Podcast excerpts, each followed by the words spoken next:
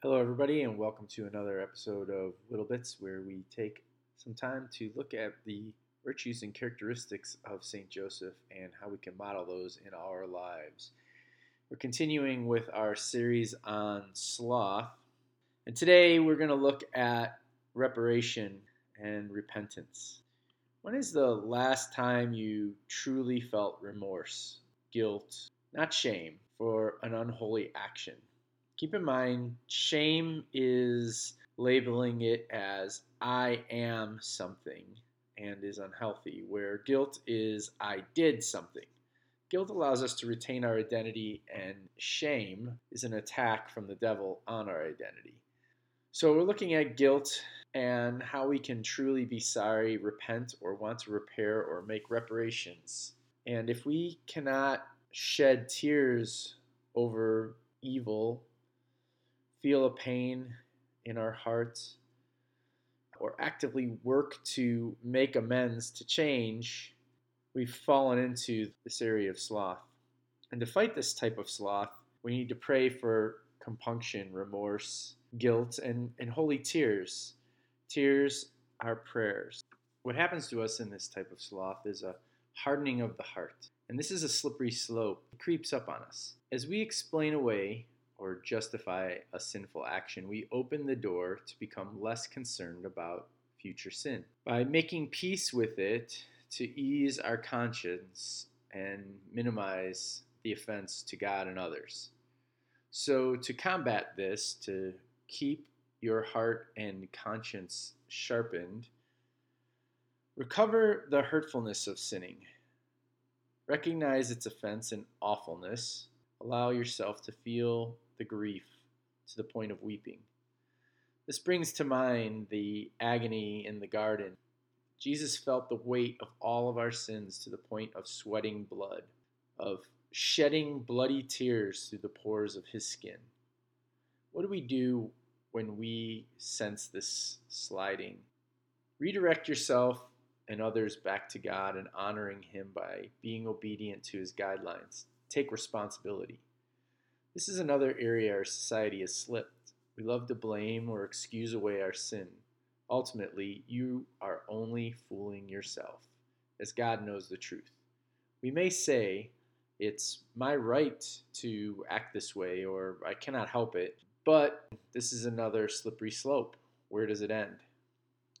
I imagine Joseph abiding by the Jewish laws of his time there is proof of this in the Bible when he follows the prescribed trips to the temple.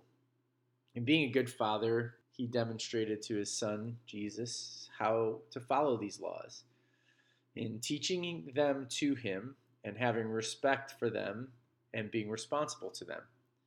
When we entertain a false innocence as our normal response, not only do we further separate ourselves from God, but we also perpetuate this trait in society, giving it credence.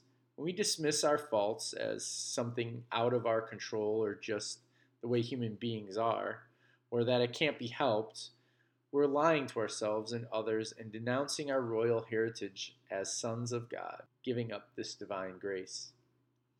It also justifies a lowering of the bar for others, which only leads to making things worse. Pope Benedict XVI described acedia in this way It, quote, is the flight from God, the wish to be alone with oneself and one's finiteness, and not to be disturbed by the presence of God. Unquote.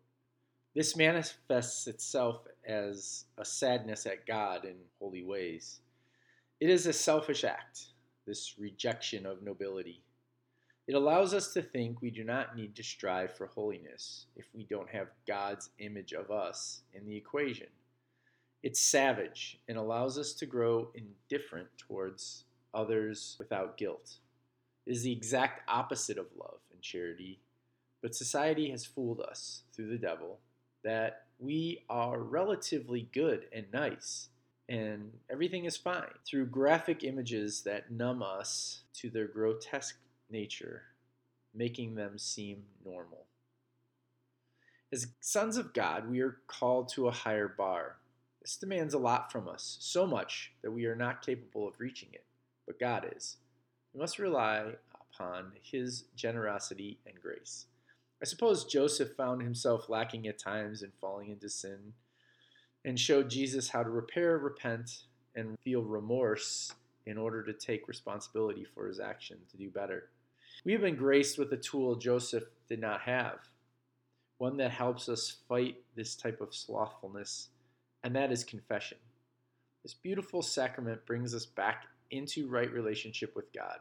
It sharpens our conscience, should bring about holy tears, and soften our heart in a remorseful, repentant way, and get us back on the road to reparation, feeling the impact of our actions, bringing us back to how God originally created us as humans. Let us pray, Father, Son, Holy Spirit. Lord, we praise, worship, and honor you. You gave us the example of a righteous, noble, obedient pillar of families in St. Joseph, a man in which we look to in prayer and standard to emulate. We pray for holy tears, a heart that feels as Jesus' did. Thank you for the gift of confession and fill us with the desire to visit your Son in this beautiful sacrament, to seek reparation and repentance for all our sins. Help us to take responsibility for anything that offends you and to be an example to our families and society as St. Joseph was to his family and others.